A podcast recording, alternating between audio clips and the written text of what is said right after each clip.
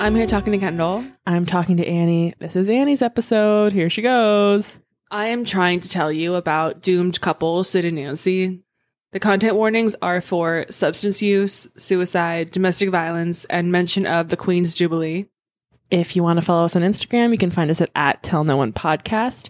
Drop us a line, comment, question, suggestion. Tell no one pod at gmail.com. um, sources are in the show notes. Everything's alleged, but this is definitely Tell No One.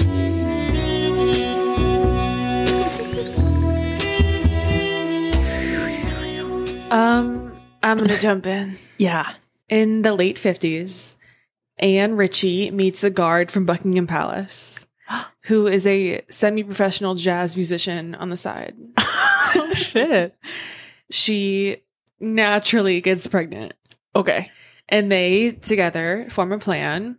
She'll have the baby, and shortly thereafter, she will move to Ibiza. Abita. He will follow. Okay. Why isn't he coming with her? So she has the baby. Simon John Ritchie, he will go by John. And he's born in 57 in Lewisham, Lewisham, Lewisham, I'm sorry. England. He's born in England. she goes to Ibiza and waits for her jazz musician. She's going to be waiting a long time, isn't she? He never shows up. Yeah. Uh huh. Uh huh. Not a phone call, not a dollar. Yeah. Well, yeah, girl. That's just a fact that we got to move. Like, Yeah. I'm sorry. Yeah. No, tough luck for sure. Tough luck, definitely. so she sells weed to support herself and her son for a while. that's And then she returns to England, oh my God. Tail between her legs. baby in her arms. God, that sucks. Yeah. So she's raising John in Kent for a while. When he's about eight, she remarries, and this man dies a few months later from kidney failure. Uh oh. So we're back to just Anne and John. That's hard life. And she Yeah. just never sees that guard again. He's No, just like dude, never. dodging her. It Can't is you like just go to 19 Buckingham Palace? When's your shift end? Seriously. Um, but it's 1957. Like, Yeah. If you want to could disappear, you just not contact and how would they ever find you again they can't fucking google you Oh my you know what i God. mean unless she like happens to see you on the street you could dip duck dodge and dive away Yeah. from her Yeah. anne and john move around a bit and they are poor And they are poor. Yes. his so anne allegedly uses him to smuggle drugs between spain and england Wow. so like in his like little diaper or whatever oh no. bad like start to your life no? That's a bad start to your life, definitely. When John is about 14, they settle in Hackney in East London. Not And- in East London. what is that? I think it's a TikTok thing. Anne is addicted to heroin and opiates, and John is raising himself other opiates, I believe. Heroin and opiates? um, John is raising himself. Damn. Fuck. So, like, she literally doesn't know whether or not her son is enrolled in high school, What? let alone, like, which one. What? She doesn't know. oh, she's in this. She's somewhere else. Right. Right. Okay. So, John is presumably enrolling himself in Kingsway College of Further Education, a community and vocational school for students with difficulties. he knows where he needs to be. Shut up. He knows where he should be. Hmm. He's bright. He's just like, he can't. Tell me how a kid who has that home life is going to like give a fuck about like his math test. His mathematics. Right. yeah. So John's 15 by now, and he indicates that he is contemplating suicide. Oh He man. also claims he, in childhood, would torture and kill cats. Why would you say that? It will be very difficult to tell what is what he's saying just for shock value. Yeah, kind of like creating a mythos about himself. Kind of. Or Yeah. like, somebody help me. Somebody look at me Yeah. and help me. Yeah, maybe it, like being like, I'm crazy. Shouldn't you do something? Right. when he is 16, his mother throws him out. I remember saying to him, It's either you or me, and it's not going to be me. I have got to try to preserve myself, and you just fuck off. What are you talking about, mom? He said, I've got, I've not got anywhere to go. And I said, I don't care. Mummy. Mom. So that is like, that's our mommy Damn. is you or me, and I will preserve myself. You've got to fuck off. That's quite literally the opposite of like what's supposed to be happening. of like what nature would tell you a mother would do or say. yeah, right. And it's not like he's like violent to her. They just don't get along. and he gets in trouble at school and shit. And she's just like, come get out. Oof, that sucks. that year he meets another student at the troubled boys school also named john john introduces our john to two more johns what are you talking about? they become known locally as The Johns? the four johns one john describes what our john was like he had a weird brooding quality he would loon about he was very bright but he had another side he was very hurt i now realize even then he made me feel cautious an hour or two of his company was enough oh. So It there's made me really feel- like five Johns. He also describes our John's family life was a big black hole. When I met his mother at that time, she had no interest in his life. Mm. She didn't even know he was attending Kingsway. She was into the hardcore drug thing, um, which was all he says all embracing. I think he means like it just took over her Encompassing? life. Yeah. Yeah. He goes, that was her life. Right. Like didn't even think about anything else, which happens Yeah. a lot. So all four of our Johns quickly drop out of school. One day, the school is down four Johns. Yeah, I assume none of them had steady home lives because they begin squatting in various dismal locations. oh, Um, sorry. but yeah, as much fun as we're all having being a group of homeless teens, Yeah. we can't all be John. So they give yes, you can. They not all for long. are. Not for long. they give each other new names. Of good. The John who had gone to the therapy session with him becomes Jaw Wobble. What are you doing? You're making this up. but like teen boys did come up with it, you Right. know? It's not that. Yeah. Someone, it is fiction to somebody. Our first friend John Yeah. becomes Johnny Rotten, Okay. who you know of. Yeah. And our John becomes Sid Vicious. Got it. He's called that because our, our John was recently bitten by Johnny Rotten's hamster, Sid, Oh. and he turned to Johnny Rotten and said, Sid is really vicious. Describing like the name thing later, they're like, it was a laugh because Sid wasn't vicious back then. He was goofy and funny and very style conscious. He was like a he was like a Bowie boy. Like he was Uh-huh. into that kind of shit. He was kind of sweet, really. But So, you like- did say you've like clocked him as a weirdo since 70 something. I think at this time he's primarily it's like self harm. Yeah. Kind of makes you uncomfortable. Yeah, he's talking openly about wanting to die all the time. Right. He's he's also attention seeking in these ways where like he will one friend's father will describe like if he was in a room with you and you weren't talking to him or you were talking to somebody else, Yeah. he'd like cut into his own hand Okay. just to get you to look at him. Okay. So like I think at this point those are the things he's doing. that People are like, "Whoa, we need to keep an eye on him." Yeah. But he's not violent towards, Towards others anyone else. yet. Yeah. Right. Okay. So they start hanging around the King's Road in Chelsea, which at the time was the epicenter of swinging London, when music and fashion were burgeoning. Okay. They start busking. But what are you talking about? What do you mean? What's that? Oh, when you play music um, in a public area for change or whatever. Oh, Yeah. but there's a word for it. Y- but yeah. Never heard of it. what would you say? I would just say they're playing. playing that music outside for money. Yeah. Um, they play Alice Cooper songs and people give them money to stop. Damn. Damn. Um, one day in 75, the first John friend, so Johnny Rotten, disappears and he comes back and says, I'm in a band now. Oh. So he forms the Sex Pistols with a few friends, and it does not include Sid Vicious. Okay. He doesn't give a fuck. Like he becomes their like biggest fan. Everyone in that kind of scene at the time is in like five different bands. Yeah, like we're all Like playing around. Sid is in other bands right now. yeah. It's just about like the community of it, Yeah. kind of. Sure. So like he goes to all their shows. He kind of like cultivates their vibe. Like Okay. he's their manager encourages Sid to come to the shows and run wild. He's constantly drunk. He became the figurehead of the new movement.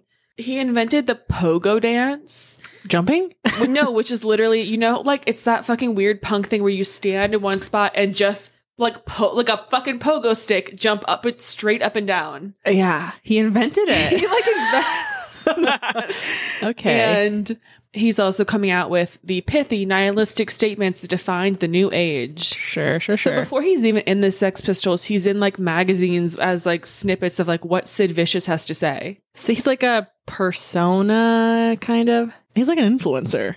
I mean, like fucking kind for the era, Right. kinda. Yeah. In a supposedly seminal 1976 article, welcome to the question mark rock special.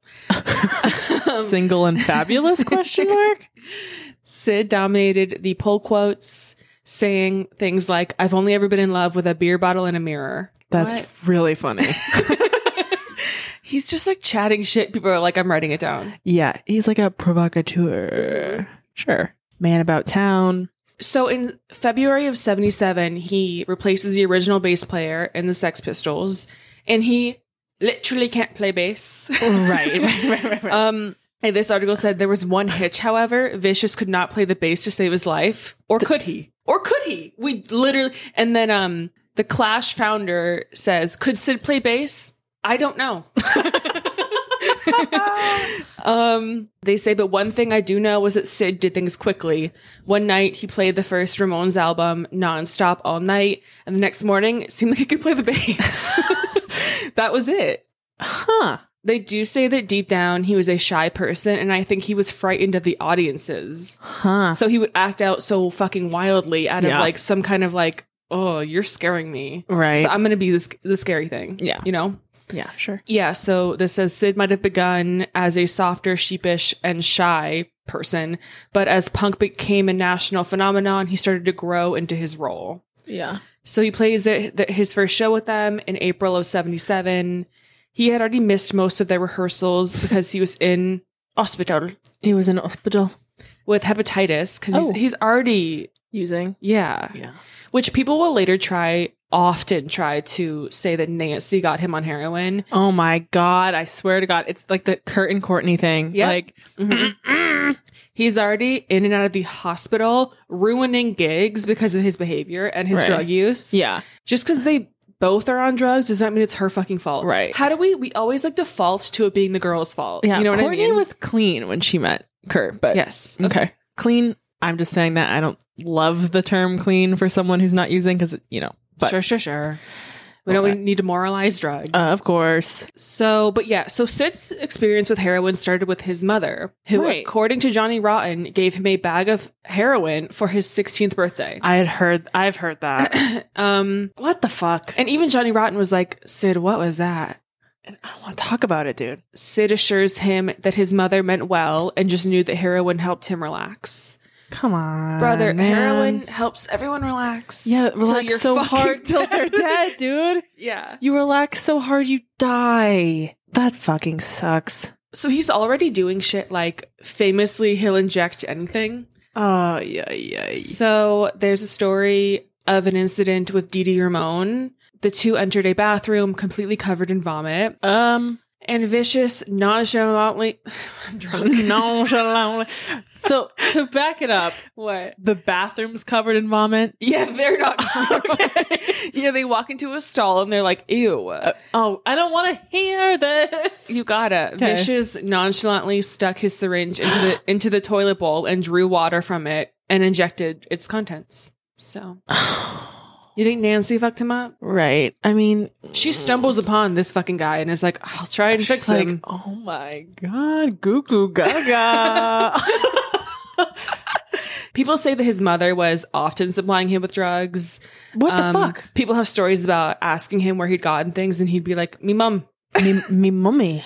fucking death." Of course. I can't do an accent. And it's hard to tell too if on stage he literally can't play, or if he's just so fucking belligerent he can't play. Yeah, could be both. So he will have his amp unplugged on occasion. Because, but really, it's like it's fine because it's about the spectacle. Everyone's Right. there to watch the fucking Of spectacle. course. And like be spectacles themselves. yeah, It's so the he's vibe. carrying more than his own weight. right. I Because mean he's- he is the draw for them. Right. Like no one's like, I really want to hear the notes. Like, come on. Yeah, and also the entire punk movement at that time was about kind of like you don't need to be good at it. Yeah, and like Anybody sounding can like bad.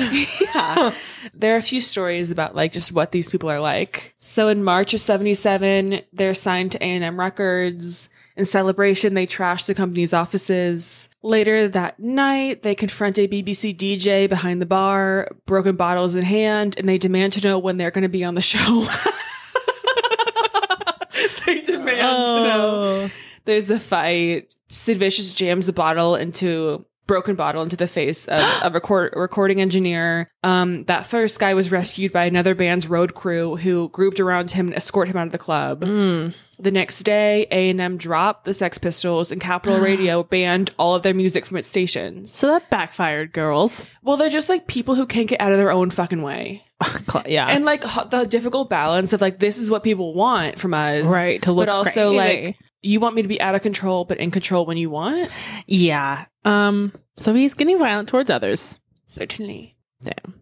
Nevertheless, in October of that year, their only album, Nevermind the Bollocks, Here's the Sex Pistols, is released. They debut at number one despite the fact that they are banned from pretty much everything because of their song God Save the Queen, Yeah. in which Johnny Rotten sings about Queen Elizabeth. She ain't no human being. She has a fascist regime. Well. Well, um, this apparently upset people because Ugh. it come off was it was the Queen's Jubilee year. Dude, I can't care. She's I don't been there give a forever. shit. Every year is something to her. I can't care. And it is literally embarrassing to have a monarchy. Yeah, over it. Over it. So, as a result, the band are attacked physically several times and they're unable to find places to play in the UK. You guys kidding? That's You give a so fuck lame. about her? Uh, They whatever, really- whatever, Yeah, whatever. sorry, Not my business. not my circus, not my monkeys. Right. Um, but they're selling records Right. because the kids love them. Yeah, I mean edgy.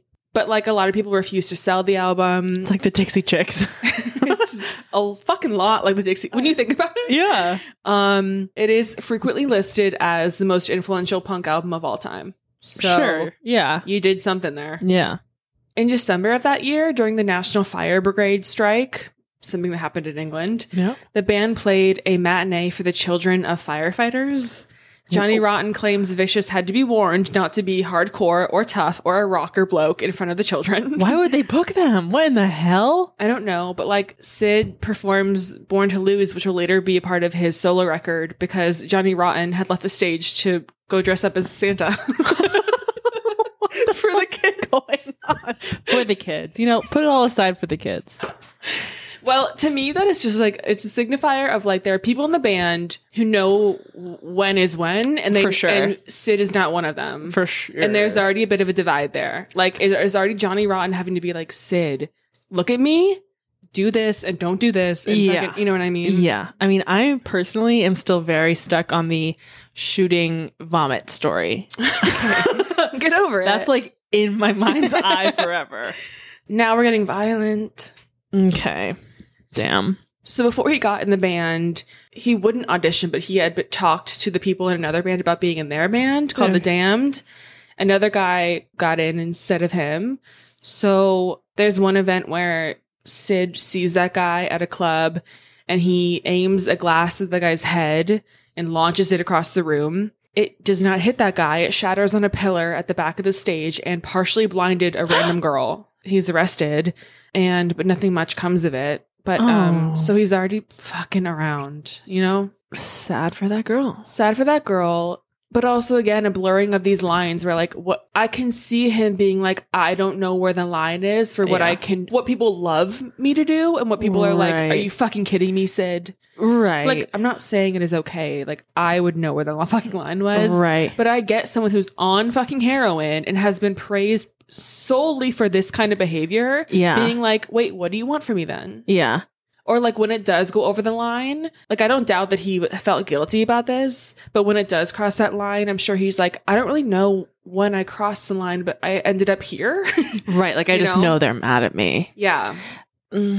But again, like so their band manager is um McLaren and he so he even put Sid in the band only because of like his fucking behavior. Like they fired the other bassist because he was too square. I bet he wasn't square at all. I know. he famously this manager famously said, if Johnny Rotten is the voice of punk, Sid Vicious is the attitude. hmm. Sure. But then another thing with a reporter from NME, Sid E, lashes him with a bike chain across his head three times. Blood spatters everywhere. Oh, Like he's becoming the bad guy. he's becoming the bad guy. What the fuck?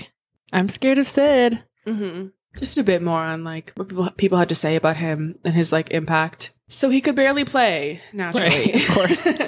but they say in all other ways he was perfect. Oh shit! Perfect. Like even before he was in the band, the Sex Pistols guitarist Steve Jones recalls, "I saw Sid walking down the street before the Pistols and thought, wow, that guy looks cool." Yeah. So he's image guy. Yeah, whatever he touched, it became punk. Whatever it was, he was against it. Sure. Sure. Uh, at one point, Sid tells a reporter, I've got absolutely no interest in pleasing the general public at all. I don't want to because I l- think that largely they're scum and they make me physically sick. Yeah. See, I mean, that's just punk. That's a punk thing to say. that is a cool thing to say. Whatever. They go, he was a young punk rock dream. The guys wanted to be like him. The girls wanted to be with him. He's six foot two, very slim. He, he looked the part. And if that was the thing about Sid, he played up to it. The media loved it. yeah. He's like a the face of the movement. Yeah. Yeah. And also that, like, this is kind of a political movement because Right. it's a reaction to the 60s. Right. You know what I mean? Yeah. Like eh, punk and like grunge or whatever. I Right. can't think of anyone else, but you know, you'll know it when you see it. You definitely know when you see it. Um, there's one story about Chrissy Hine from The Pretenders where she was trying to get him to marry her to get her to stay in the country. And he was like, I don't know, give me a few bucks and I'll do it. And she was like, perfect. So, well, she goes, I did pay Sid like two pounds or something because that's just how Sid was. He wouldn't do anything for nothing. but it was a lark. That was the way we were. They never did it Oh. because they arrived at the office and it was closed. And she said the next day wouldn't work out because um, Sid had to go to court for bashing someone's eye out Oh. with a glass. So Sid was busy. so forget about it. I'm going Right. to take you to Nancy. Mm-hmm. okay. She is born February 27th. Oh my god. That's my Twins. birthday. Um, 1958. Same year too.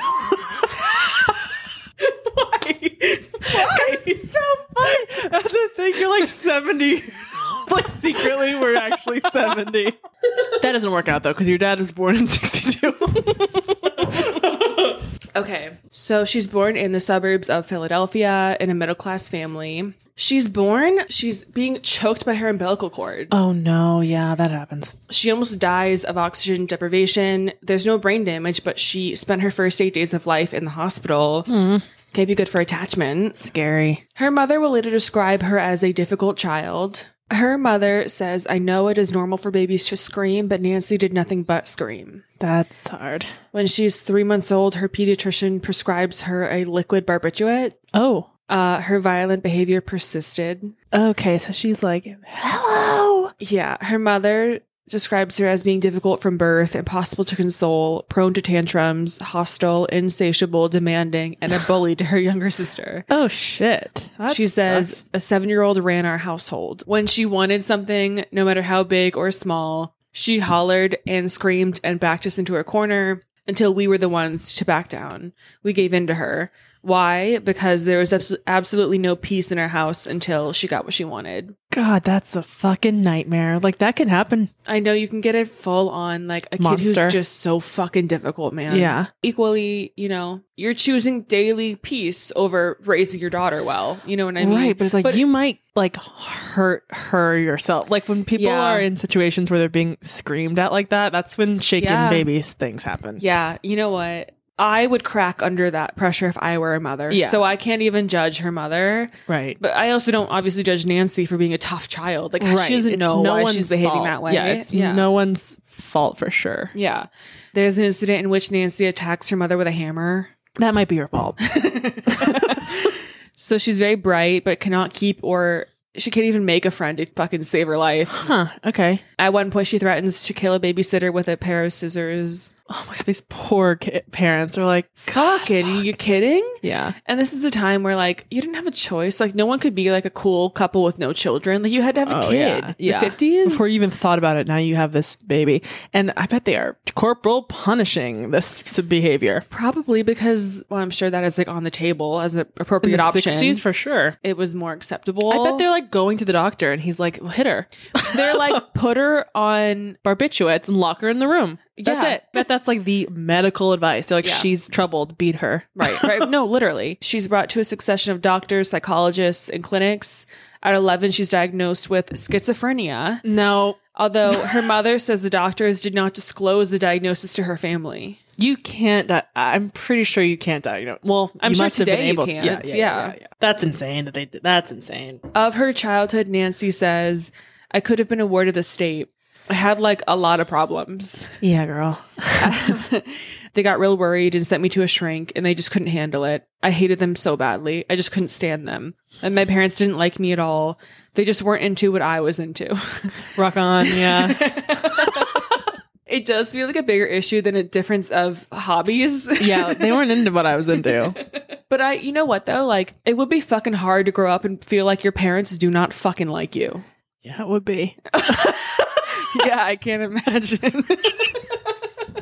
All right. Well, either way, when she's 11, schizophrenic or not, she's expelled from school and sent to a boarding school in Connecticut for children with special needs. Okay. So, like, just like Sid, like a, a school for like kids who are fucking too challenging for anybody else. Yeah, like punk punk kids. School for punks. When she is four, it's not fucking funny. When she's 14, she runs away from that boarding school and attempts suicide by, um, she slashes her wrists with scissors. Oh. Yeah. She then spends time in a mental institution and is diagnosed with schizophrenia. Again, Yeah. Go ahead. schizophrenia was kind of a catch-all for personality disorders, I think. A lot of people like back in those times would get schizophrenia diagnoses and it's- Eh, Women. yeah, and it would not Hold up necessarily today. hold up today. so, like, what? She could have had, like, borderline, Yeah. anything like that. And they're like, yeah. Bipolar. We diagnosed you as crazy. yeah, it- Eh, basically. Okay, got it. Um, Kendall's in school for to be a therapist. Yeah, so I'm not diagnosing her at all. I'm just saying that like things change over time. Yeah. Um, but she is really fucking smart and she graduates at 16. And then in 75, when she's 17, she drops out of the University of Colorado and she moves to New York City. Of course she does. She might have been kicked out. Um, there's a story about like five months into her freshman year, she's arrested for bu- buying weed. And then not long after that, she's arrested for storing stolen property in her dorm room. Hmm. Her father goes to Boulder and accepts a plea bargain on her behalf. And somewhere in that process, she gets banned from the state of Colorado.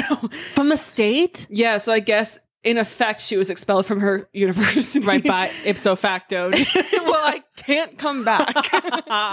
um. Anyway, she's 17 now and in New York City.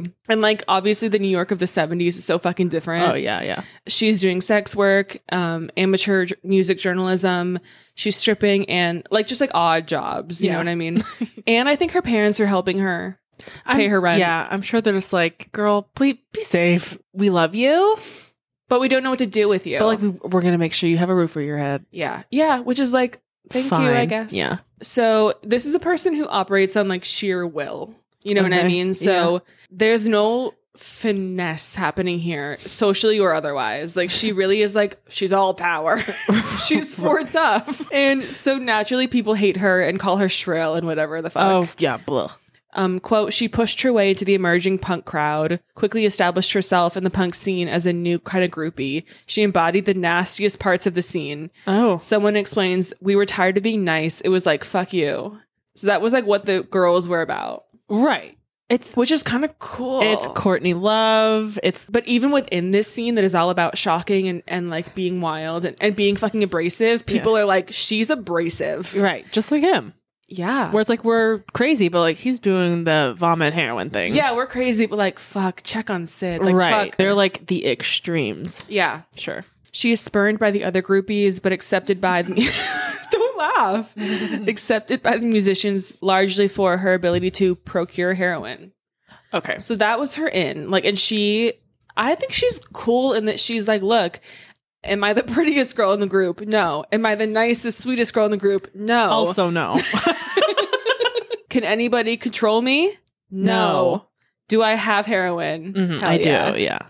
photographer Eileen Polk, who is like in that whole thing, she goes, she was blatantly honest about it. She bought drugs for the bands. She was honest about being a prostitute as well, which I thought was refreshing. The punk scene, like any other scene, had these little hierarchies. There were groupies that had been around for a long time because of their looks. In order to be a groupie, at that time you had to be tall and skinny and have fashionable clothes. There were a bunch of girls like that on the scene. And then here comes Nancy. She had mousy brown hair and she was a bit overweight. And she basically said, Yeah, I'm a prostitute and I don't care. Fuck. Like, That's a kind of breath Ah, fucking of fresh air. cool. Yeah, sure. There's a, a writer called Legs McNeil. No, there isn't. it is a man, by the way.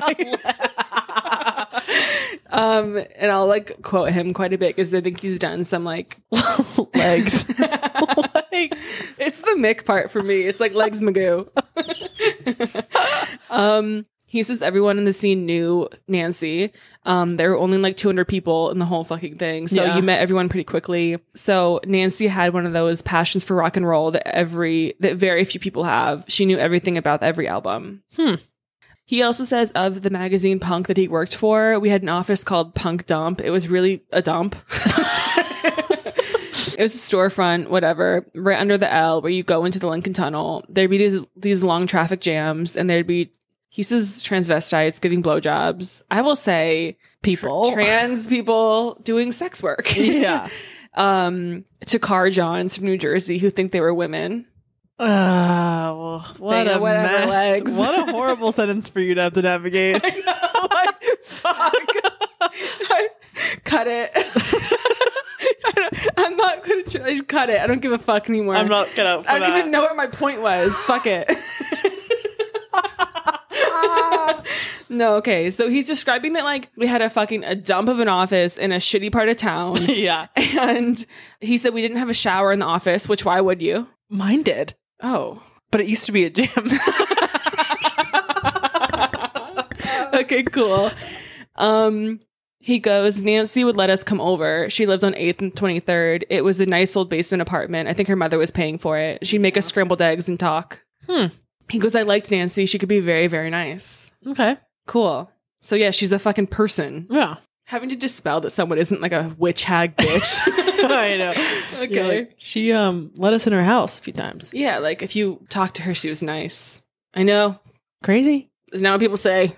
like, fuck. Her parents say of this time in her life, Yeah. it seemed as if every week she got wilder, further from our control and our sense of right and wrong. Hmm, okay. Our morality meant zero to her. Yeah. Well, that's fine. I mean, it sounds like Why she's would it? an adult, so Yeah. She would simply step over the line, draw a new one, and step over that one. But we were powerless to stop her. yeah. I don't know what to say. She can't go back to Colorado. Right. Where where else am I gonna go, Mom? I can't go to Colorado. I'm not moving. You won't let me move home. yeah. You sent me away at 11. Like, you don't e-, have a, you don't get to say what I do. For sure. You know? For sure. For sure. whatever mom so nancy's being bullied by other girls within the scene one girl who worked the door at cbgb at that time says it was jealousy there's no more competitive thing than who can fuck these musicians Right. Yeah. the other girls shunned her and were mean to her and that made nancy worse she became vengeful she kind of rea- God. she, she kind of reacted to them by putting her putting she kind of reacted to them putting her down by doing even worse things the only person who didn't shun her were the guys that were, she was getting drugs for yeah Literally. Okay. Whatever. like they said earlier, like just because you girls are calling yourselves models when what you really do is Right. fuck musicians, Right. Just because she's like, I fuck musicians. They're like, shut up. and it's like, why? Like, why? Why do we have to be embarrassed of what we're all doing? Yeah, it's like you're saying the quiet part out loud. Like, Yeah. it's not sexy when you say it like that. Yeah, I think it's cool though. Yeah. Um, Iggy Pop liked her, sort of, Yeah. sort of. He has, sort of- he has some issues, right? He says, I spent the night with her once. She wasn't a beauty, but I liked her. Fucking come on. She's like, "Mm." she wasn't a beauty, but I liked her. Hmm. Um, there was there was something really spunky there. Spunky. Someone calls me Spunky. See ya. There was something really spunky there, but I was a big boy by then, so my thought was trouble.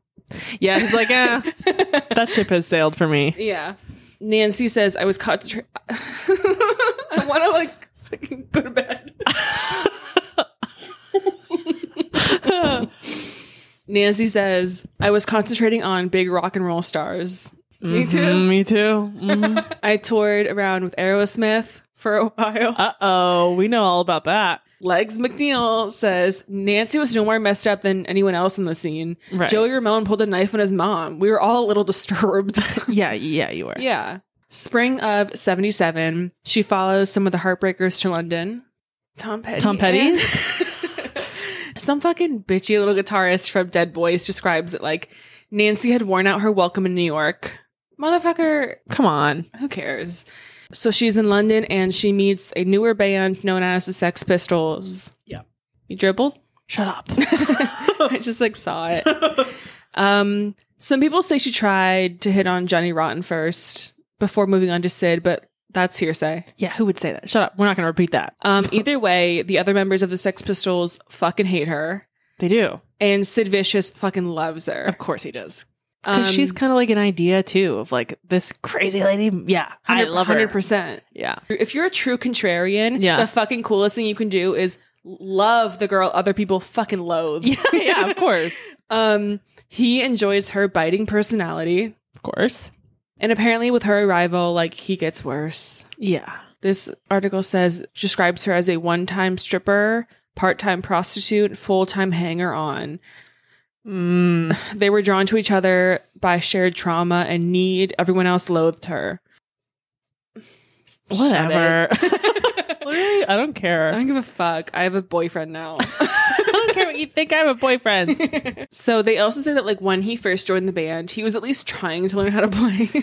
right. but like when she arrived, he was like, fuck it. Yeah. So Johnny Rotten says in a few weeks, Sid went to being the worst kind of rock and roll idiot you could ever have a nightmare about. he, we tried our best to get rid of Nancy. One night, I even dangled her out of a window by her heels, but it was no use. Uh, Um, what? What the fuck? You don't like her. You don't want your friend to be with her. You can't attempt to murder her. what? right. Like, so I'm gonna kill her. uh, wh- how did that end? Like, was Sid like, bring her back in? Stop it. Uh, right. right. Ugh. What the fuck? Sorry. I'm kidding, Nancy. I'm kidding. Real or in? I'm kidding. I'm just kidding. I mean, they're all violent, kind Yeah. of shitty people. I mean, Johnny Rotten describes her in his 1994 biography as screwed out of her tree, vile, worn, and shagged out. I don't even know what those words mean. I think he's saying that she's ran through. Ugh. I don't care But, what like- you have to say. Johnny Rotten, I you seem shagged out to me. Right up out of your tree I'm like, whatever. and whatever. I mean, you're all punk. Aren't you guys supposed to be gross? Yeah. Yeah. So, but how him and Nancy fit together, Sid and Nancy, he is like essentially shy. Okay. despite his like outlandish bullshit. And of all the things that other people were put off by about her, he like didn't mind so much. Yeah. Yeah. Just like you want. it's hard to find. He could fucking he didn't hate her. mind me that much. Um not only does he not mind the qualities themselves, he also doesn't mind that that is her general reputation. Like he's like oh, I'm I'm gi- sure he loves it. he's like fuck them then, Yeah. you know, which is cool. Fuck them if they think you're loud, obnoxious, and unlikable. I love that about you. but like truly, I think he's like that's a shit I like. yeah. Yeah. Like if you fit in, in in this like society, he'd call you like a dumb fucking Yeah. You make me bitch. physically ill. yeah. So they say that um she's like in some ways kind of like mothering to him. Mm-hmm. And um like people remember seeing her like cut up his meat for him at dinner. Okay. And for his part, like when he will meet her mother later on, people say he was like very shy and polite with her parents. Um and she is really needy for his affection yeah. which is a good match for his desperation for attention. Right. You know, like fucking jamming knives into his own hands or whatever. right. That stuff. Um, they also say that her appetite for self destruction matched, if not exceeded, his own. Whoa. Yoy. That's saying something. Yeah. So they move into a flat together Uh oh. where they sink further into heavy drug use and fend off intrusions from the police. Nice. Intrusions. Yeah. Uh, occupado. Just a minute. So people are like dying to blame her for his heroin use, like Of I course. said. Which is like I know you want to blame women for men's bad behavior, but like at least blame his mother. right. Because she actually probably did do that in this Right. case. And people want him to break up with her. which he is, you know, for a person like him, he's like, then I'll marry her. Yeah, like I'm gonna date her harder. At one point, McLaren, their manager, plans to have her kidnapped and put on a plane back to the US. But Sid and Nancy are like clinically tied together. Right. So that literally the plan doesn't work because they can They're never, get never- her alone. yeah. They're like, Sid, move out of the way. We're trying to shoot her. there's also shit like there's a well known story about a girl at a club trying to give Sid her phone number. Mm. And Nancy instructs Sid to push her down the stairs. Push her down the stairs. And he did without a second He thought. did. Without a second thought. Oh. what? Nothing. Nothing. It's kind of rock and roll. She could have died. no, no, no. Truly, she could have fucking died. but these people are like 17 or whatever. They're still Or 17. she- They're 19. okay. Yeah. I- Okay. when I say that, I mean like for Nancy's part of it. Like she's a 19 year old fucking on heroin. Yeah. She's clinically diagnosed as like needs help always. right. And so yeah, in her little warped brain, she's like, prove you love me by like killing other girls. Of course, of course, of course, of course. but like I can't I can't really explain him doing it. That is cracked. Right. She I believe she's still doing sex work on occasion, which he doesn't seem to have a problem with. And some sources say he may have watched. Oh. Well, they're never apart. Right. They're literally never apart. By the way, you're the guy. Sid Vicious in the corner would be like, so fucking scary. that would be so. sc- I guess maybe it's like keeping her safe. Like they're not gonna fuck around and find out. You're like, do I get a discount if he's in the room? My celebrity boyfriend. no, you're paying more. um, but he is beating the shit out of her. Yeah. So See? Here we fucking go. So she was, I'm saying this off the top because I don't ever want to say it again because it's not, to me, not fucking relevant. Okay. She was known to be verbally abusive and, and physically aggressive. Okay. Okay. But he was known to full on hit her often. Yeah. And he, and he does kill her later. you can cut. You can cut it, but it's like, come on. You better stop saying that. All right, all right. In her last conversation with her mother, Nancy admitted that the beatings, which she had previously said were from strangers, Mom, it's crazy out here. uh, actually came from from Sid. Oh, yeah. Her mom's like, I mean, I, get, I know you're not the easiest person to be around, Nancy, but strangers are beating you on the street? Maybe come on. Nancy, come home. So the band is about to go on their first US tour. The band bans her from joining them Yeah. on tour. Okay. Naturally, on that tour, Sid behaves like a fucking madman. Yeah. He's also going through like semi withdrawals the whole time because he's Yeah. not on heroin, he's on methadone. Okay. He's like bashing audience members over the head with his bass. Y'all gonna get sued. Not at this time. No, but think about it. right. He's like carving into his body. So he'll carve give me a fix into his chest before the show. like reflective, like so it reads. Does he invert it so I can read it or like in a mirror. it's fucking backwards. get backwards? It holds up a mirror. They're like, oh, uh, um, one photographer who joined them on tour says about Nancy. I remember talking to Sid on the bus, and he seemed to really care for her. He loved her very much. They seemed to communicate and connect. okay, Okay, man. At this point, the manager, McLaren, says Sid had begun to dislike everything except heroin and Nancy. yeah, They're on the path to breaking up. The band- really, the band. Oh, the band. yeah. I mean, just fucking. hmm It's a lot to hold together. Yeah, Johnny Rotten is barely talking to anyone. What's his deal? Well, he's just like, I want to be in a real band. Grow up. Girl, well, then why'd you hire me? Yeah, then don't be in this band. yeah. Sid is, yeah, like I said, being a monster. He's like furious. They won't let Nancy be with him. And their manager does so much shit to like just sh- stir shit up. Really? So like he didn't book them for any shows in New York or places where they'd have fans. He books them for places he knows that they'll have they'll be met with fucking hostility because it'll drum up more publicity.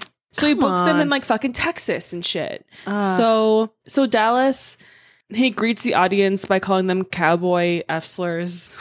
Oh, that's not going to go over well. He gets a full can of beer thrown at his head. yeah, he does. And it connects. yeah, he does. yeah, he does. Um, Dallas is not known to be friendly to visitors. JFK? Yeah, that's a JFK joke. Yeah, cool. Things begin. he got away easy. Sid? Oh Yeah, I'm gonna have to kill him harder. Shut up, Kennedy. yeah, he, got, off easy. what the fuck? I'm a crazy person. You find out I'm a fucking crazy person. Like, what else could they have done? okay. So things begin to or continue to spiral. By San Francisco, he Sid isn't even pretending to give a fuck about these shows. Yeah, He's- I can't believe he ever had the uh, appearance of doing so. Anyway, I don't know if he really did, but you know what Yeah. I mean. Yeah, He's like fully unplugged during the shows, yeah. and Johnny Rotten has had it. I've had it honestly. I know. At this show, Johnny Rotten says something to the crowd about being cheated and walks off stage. I think being like, you guys have been cheated out of a fucking show you wanted because this guy's a fucking idiot. Yeah, sure. Okay, fair enough. Fair enough. Um, the Sex Pistols have broken up. Yeah. They did eight American shows, and that was all they had in them. Eight. That is Yeah. not a lot. no. So now that the group has split up, he is all alone, very lonely, and fearful of the future. He was internationally notorious and only 21. Oof. So, January 19th, he flies from San Francisco to New York. During this flight, he slips into a value, methadone, and alcohol induced coma. Uh oh. When he lands, he's rushed to the hospital. He's told there that if he doesn't stop drinking, he'll be dead in six months. At 21 years old, you're told that? Oh wow. Fuck. When he gets out, he reunites with Nancy. In April, they go to Paris to film the Sex Pistols mockumentary where they spend most of their time in their room doing drugs. Yeah. He's able to be coaxed away for like a day Uh-huh. to do work. He records three songs that day. One of them is My Way, which is sort of the only song he's remembered for, like in his solo work. Hmm. Um, it's like a re recording of obviously his like Frank Sinatra's song. Fink.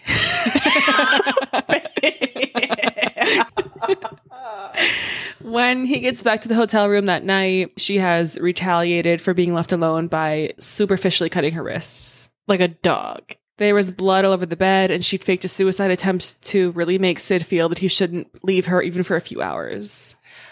I would like to clarify the dog comment. It's like when a, it's like when a dog or cat like pees in your bed. Yeah. yeah, I know. Yeah. what you mean. I don't mean like she cut herself like a dog. Like you're not Donald Trump. I, these people don't know me. But he Right. does say that a lot. yeah, Donald like a Trump. dog. So, so, like, I'll accept this as an example of her being emotionally abusive for sure. Yeah, sure. I mean, you're like threatening that if someone leaves you alone for a day to go do their job, you're gonna f- then you're it's on your hand that I killed myself. Yeah. You know, I mean, they're both just holy shit. and they're on drugs. dude. And we got to add the drugs in, right?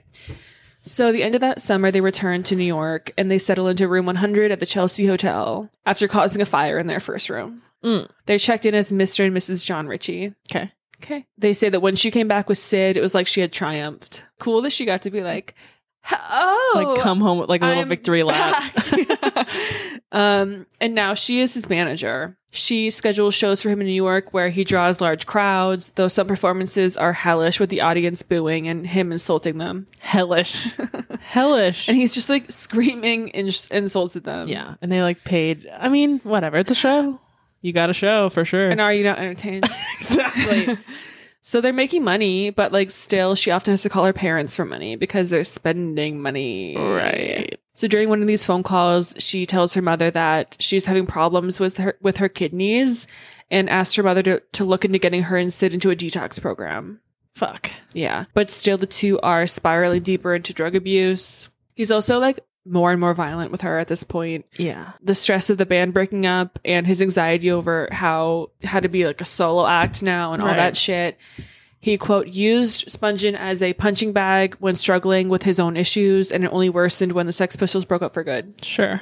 Duh. But around this time, the two of them are like a fucking double act in the press. Right. Of course. They're like known for their coupledom, you know. Yeah. Yeah. So there are things like she joins him in interviews, Mm-hmm. but it's also like there's a real like rude quality to it always because she never gets introduced in the interviews. So she's sitting there and the person is like, here's Sid Vicious from from whatever. And then she's just sitting there and they don't they don't acknowledge her until she starts. She but she's the one talking because he's nodding off the whole time. Right, right. You know what I mean? It's Yeah. just like, this, it's kind of fucking rude. yeah.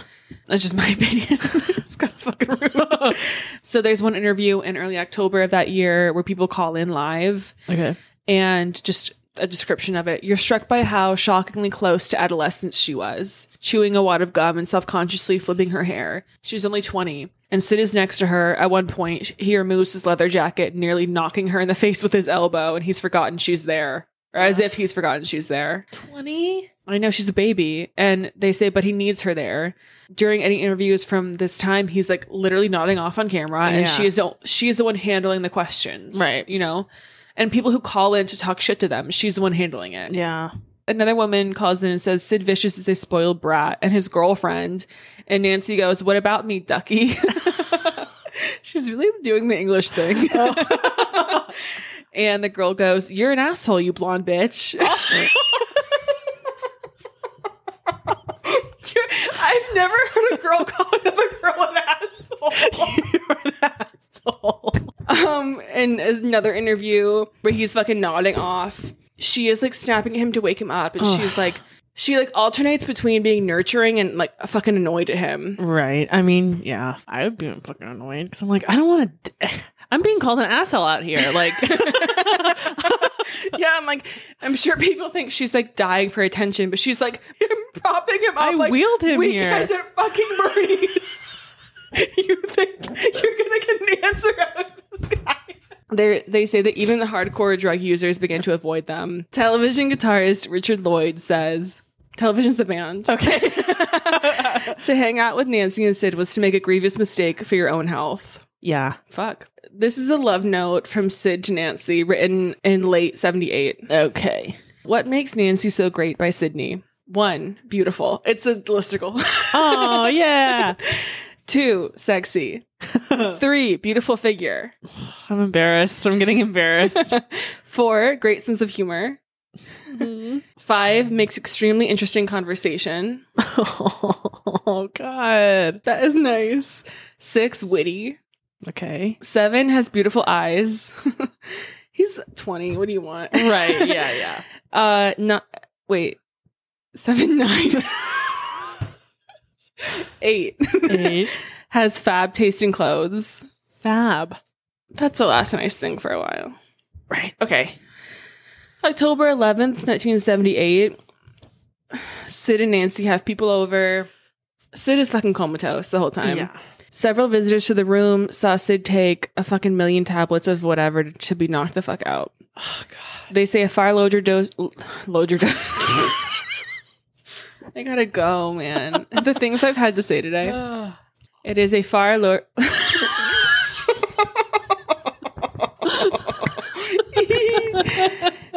a far larger dose of the barbiturate than most could survive, and one certain to put nearly anyone into a deep state of unconsciousness for hours. Ugh, yeah. They're gonna die soon. they sure are. Throughout the night, numerous people come and go. Yeah. And at 7:30 in the morning, female moans are heard coming from their hotel room. Uh. Um, at 10 a.m., the front desk begins receiving calls of distress about the situation in room 100. A bellman discovered an underwear clad Nancy on the floor, bleeding profusely from a knife wound to her abdomen. So she, uh, yeah, a dazed Vicious was found wandering in the hallway, reportedly wailing about how he killed her. Uh.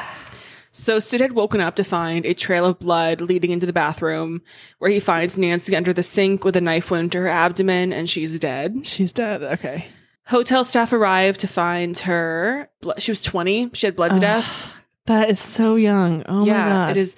I don't think I knew before I looked into it how fucking young they were. No. Yeah. Like they're both babies. yeah. I'm, you know? I was thinking like 25, like Kurt and Courtney, 25, 27. Me too. But that's still super, super young. But this is course. like, what are you talking about? barely not teenagers. Yeah, You know? yeah. And these are also wounds that, had she received medical attention, she would have survived. I was gonna say, she would have. Like, not even like she could have, she would have, you know? fuck.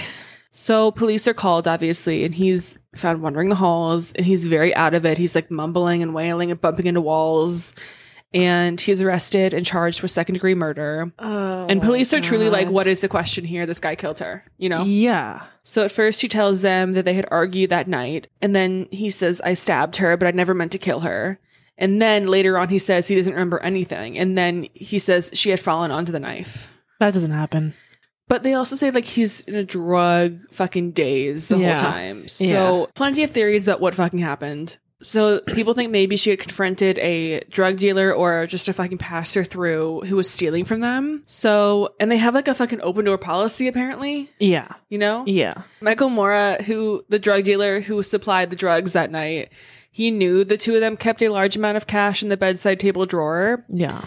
and people think that he noticed Sid was flat out and gray on the bed Right. and decided to help himself to a bit more of the couple's cash. Sure. They think she freaks out because she's she's like that, yeah. and then he stabs her and takes the rest of the money and leaves, Okay. leaving behind what he believed was two corpses. Okay. Was the money gone? Yeah. Hmm. January of 79, he supposedly heard confessing this at like a bar, Okay. um, casually admitting to several fellow drinkers that it was actually him who had robbed and stabbed Nancy and produced a handful of her bloodstained dollars to prove it.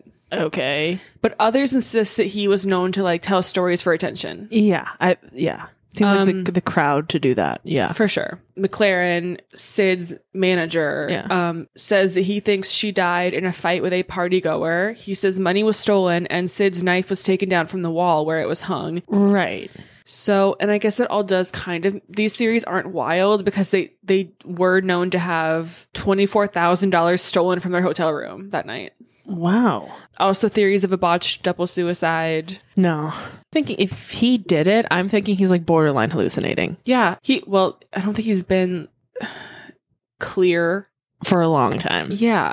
Yeah. So, but that's obviously like if you kill someone, you kill someone, brother. Right. I mean, it's fucked up. Yeah. so this person doing the article says, um, all these years later, no one I spoke to believes he killed her. Um, they all say, I think when Sid woke up, stoned out of his mind, and realized she was dead, he might have assumed he did it, and that is why he was Yeah. wandering around saying that. Or you know he, what I mean? Or he's like, there's that, but there's also like, I didn't save her, which could be what he means. But that is just like this classic that happened before someone blacked out and they like don't remember if they had killed someone yeah. and are just like haunted by like, did I Yeah. do that? Like, Did I fucking? I don't think that he knows if he fucking killed her. hey, that's the thing, I think that initially he's like, I must have, right? And I think later him saying, I don't remember it is him being like, well, I'm not going to go to jail. I don't want to go to jail forever for something I don't remember doing. I you know? think him saying like I killed her and I don't remember it are this like can be said in the same sentence. Yeah. like no, I agree. You're right. I killed her and they're like, well, but I I don't remember, yeah. but I think I did. Right. I think you're right. So while in custody, cops say that he tried to kill himself every chance he got. Yeah. Um, he's so like to sort of avoid that, they made bail really easy for him Okay. to get him out, so they wouldn't it wouldn't be like Their their, fault. problem. Yeah. yeah. so he gets out on bail. Oh, what a nightmare. One article calls him newly single. No. Nope. You're wrong for that. You're wrong for that. You're obviously wrong for That's that. fucking awful. So he returns to the Chelsea Hotel where he's joined by his manager McLaren and his mother. mm-hmm. Days later, he attempts suicide by slitting his wrist with a smashed light bulb. Um, Oof. when he sees paramedics arriving, he goes for the window and he's, he's stopped and he's taken to Bellevue. And the whole time he's yelling about wanting to be with my Nancy. Yeah. What I a don't know. nightmare. It's just like fucking sad shit, you know? So shortly after he's released from the hospital, he does an in- Sid does an interview. He and does? well, that's the thing too. Like he's not setting these things up. Guys, no. It is still his manager and his mother like pumping him for attention. Let's you know put what I the mean? career on the back burner. but they won't. ugh. They fucking won't. And like Sickos. he's so fucking out of it, dude. And He's Yeah. like, whatever. It is hard to it's, hard she to bear. di- hard to bear. She died like a month ago and he's trying to kill himself every day. yeah. Oh, guys. What do you want me to go on TV and fucking say? This is terrible. and he doesn't handle it well. They ask the interviewer goes, they go, "Are you having fun at the minute?" He goes, "Are you kidding? Are you kidding? I'm not having fun at all." Then he says he'd rather be under the ground. yeah. Glad I came on TV to say that. Oh my god. Am I having fun? So, I mean, like a few months later, he has a new girlfriend. But like with him, like he's a walking He- zombie. yeah, he doesn't have a new it's girlfriend. just a, where, a person whose apartment he stays at. Oh, yeah, a girl who's around him a lot now. Yeah. Yeah. He's not a conscious person. Right. At some point during this time, he cracked a bottle over the head of Patty Smith's brother in a club fight, and he's back in jail. He's like supposedly detoxing there for 55 Oof. days, What a nightmare. but his mother is visiting him. Get the fuck out of here, lady. So Malcolm McLaren says his mother would smuggle heroin into prison for him. In her butthole. God. Why would you go with butthole? when you have a when you vagina? have a vagina Ugh, in her butthole? I don't know. I guess I forgot about vaginas for a second. it's like really crazy, dude. okay, so that she's doing that because she's a bad fucking mom. yeah. so he spends 55 days there, Ugh. and then he's released on February 1st. Goes back to his girlfriend's apartment, Michelle. Michelle. Brief pause for letters he had been writing to Deborah Spungen, Nancy's mother. um, mm-mm. She publishes them in her memoir, the title of which is taken from a poem Sid wrote. The memoir is called I Don't Want to Live This Life. Ugh. Dear Debbie, thank you for phoning me the other night. It was so comforting to hear your voice. You are the only person who really understands how much Nancy and I love each other. He says in all present tense. Ugh.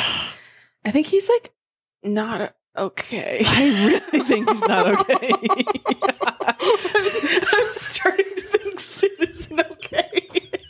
like hour 45 but like is he okay It's like 11 suicide attempts. Okay, every day without Nancy gets worse and worse. I just hope that when I die, I go to the same place as her. Otherwise, I will never find peace.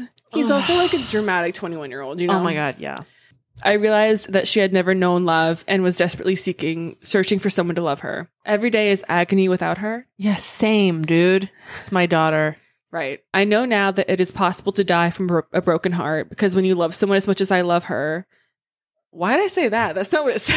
That's not what it says. You made that up. I made that up. I just, I just said it. You just. because when you love someone as much as we love each other, they become fundamental to your ex- existence. I could live without food or water longer than I'm going to survive without Nancy.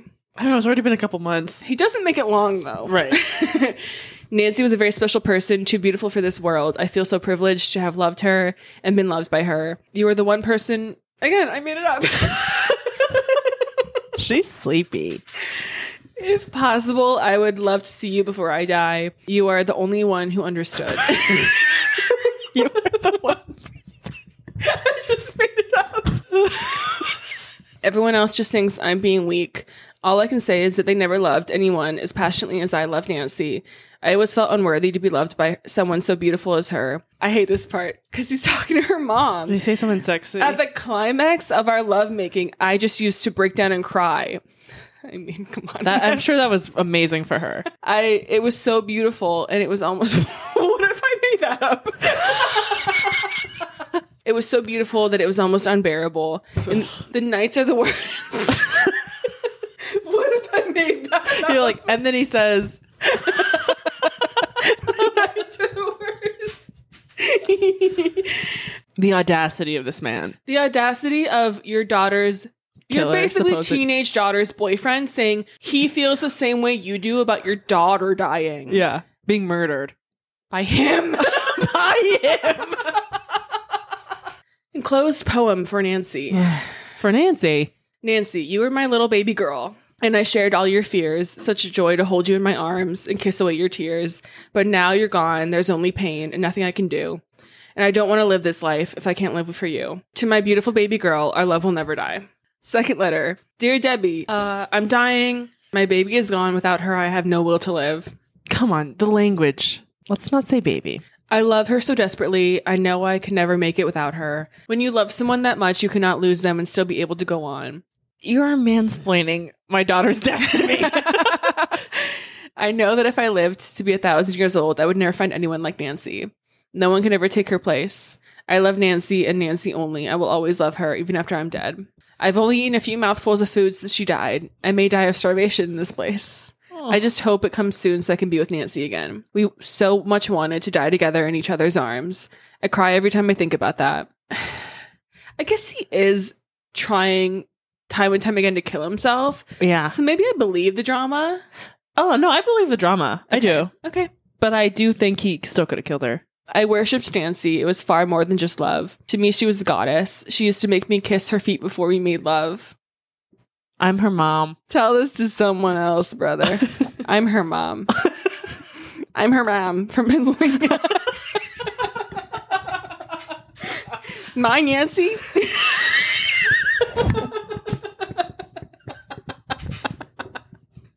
so stupid. We're coming to the end of our ropes.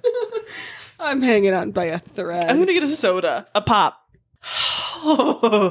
kiss my feet, kiss her feet. Kisses. There's. To me, nope, I already said it. No one, nope. Yep. No one ever loved the way we did. I lived for her. Now I must die for her. I guess he's not lying. Right. It gave me such pleasure to give her everything she wanted. She was just like a child. Used, she used to call me, Mm-mm. What? What? What? She used to call me. She used to call me daddy. He wrote. He wrote that. he wrote to her mom. And I used to call her mama, and she used to nurse me at her breast and call me her baby. I swear, I did not read through these. No, dude. Hell no. She used to nurse me. She used to nurse me and call me her baby boy. It's like really sick shit. That's some sick shit. sis. Oh my god. Okay. You guys are absolutely insane. Goodbye, Debbie. I love you. Sid. Kiss, kiss, kiss. That was the craziest shit that's ever happened. He's out on bail. yeah. He's at Michelle's apartment. Yeah. Oh my god, Michelle following penning these letters. Yeah, Michelle's like, "What are you writing?" oh, you're telling me she used to nurse you too? The first thing he does that night, he's when he the day he gets out, is he asks a friend to find him some heroin. His friend does and brings it to Michelle's apartment that night. Michelle and Sid's mother Anne are having a party for him, like for his return home. Don't. Yeah, dude. Remember last time we had a party? La- Okay. Last time we had a party at Sid's, Nancy died. And Sid dies that night of a heroin overdose. His mother finds his body the next morning. Yeah. His mother admitted years later that she had administered the dose to her son. On purpose? I don't know. People dispute that. Like if he if she was like, "Look, you're going to go to jail forever and you want to die, so let me just do that for you." Yeah. Or if she's a fucking heroin addict and so is he and that people fucking overdose, you know? Um, Um I mean, maybe his mom did. I mean, I think it was intentional on his part for sure, and I think she probably knew that too. It, it seems like like a euthanasia type thing where he's just like quite literally asking to die every day. mhm. and it's like ethically like can can you let him yeah kinda He dies while awaiting trial for her murder, for Nancy's murder, and with her only suspect dead, the police don't look into the death her death any further, huh which is fucking interesting to me. yeah strange choice The morning he's found dead in Michelle's apartment, photographers and reporters swarm the building. Neighbors describe the barrage of questions they face every time they leave the building. Um, but Michelle never sold her story, and she would soon change her name to avoid the like huh publicity of it. So I Wow. think she really fucking loved or liked him. yeah You know? yeah that's good to know i guess There was something lovable about him. You know Sure, what I mean? sure. Um, after his death, his mother claims that she found a note in his leather jacket saying, He goes, I have to keep my half of the bargain. Please bury me next to my baby. Bury me in my leather jacket. Whatever, whatever. Right. Goodbye. he's been sa- yeah he's been saying this Yeah. yeah He's cremated. Sid's mother reaches out to Nancy's mother to about having Sid's ashes scattered over Nancy's grave. yeah Because Nancy's in a Jewish c- cemetery, is the word. in pennsylvania Yeah. Her mother is like, No. really well and he's not jewish I think that might be the main thing. Um, so one story is that Sid's mother and a friend of his drive to Nancy's grave and spread his ashes there anyway. But probably the truth, um, which Johnny Rotten confirms, is that Sid's mother had wanted to bring his urn from New York back to England yeah and smuggled a heroin stash in her son's urn. what the fuck She's a heroin addict. how is she still alive Um, once she landed at Heathrow Airport in London, she apparently got nervous about going through security, so she stashed the heroin and therefore her son's remains down an air conditioning vent. Johnny says to this day, this is floating around somewhere in Heathrow. What the fuck? Bad mom always was. Bad mom. After his death, his mother Anne had taken possession of his base with a leather strap with his name etched into it. Um, Gosh. shortly before her death in 96 of a drug overdose, she sold it to Steve Jones, the original guitarist from Sex Pistols, for 2,000 pounds. Cool, mom. At least it went to someone who knew him and, Right, and not gave a like fuck the- and yeah. not just like fucking pawning it or whatever. Right, right. So she dies in 96 at the age of 58 from a heroin overdose. God. So the deaths of Sid and Nancy, they say it was like the Manson family in the 60s that killed punk overnight. Yeah. And the public, including Vicious's friends and family, believe him that he didn't do it. Um, his manager says she was his first and only love of his life. I'm positive about Sid's innocence. Yeah. I mean, people kill people they love a lot. Uh huh. So as for Nancy, something about her seems to resurface every now and then. She surfaced in the 90s as a role model for Courtney Love, the next generation's peroxide parasite, arguably as reviled by the indie rock scene as Nancy was by the punks. Yeah. Kurt Cobain tells Michael Azerrad in Come As You Are the story of Nirvana. She looked like Nancy Spungen, a classic punk rock chick. I don't know, guys. I actually don't know. I think he probably did. Ac- I think he probably accidentally did. And by accidentally, I mean I think he was like doing. I think he did it Mm-hmm. and didn't think like sh- this is a real human person and like she'll bleed out and die. Yeah, I think he was on so many fucking drugs. I think he killed his girlfriend Yeah. and didn't realize that he the severity of that fucking action. I think like Right. Yeah, like for when sure. you're impaired like that, like Yeah. you're gonna do wild shit and not know. And then fall asleep immediately after. Yeah, Yeah. That is just so crazy that he was in that room and he still doesn't. You know what I mean? Just like yeah. that's the spookiest shit. But I believe that he doesn't know. Yeah, yeah, I That do. he too. didn't know. I do too, and I think that's like a certain kind of hell. Simplest answer is probably the answer. Yeah, probably. Okay, as usual, feel free to absorb the information. Feel free to share it if you want. But as for where you heard it, tell no one. Bye. Bye. Thank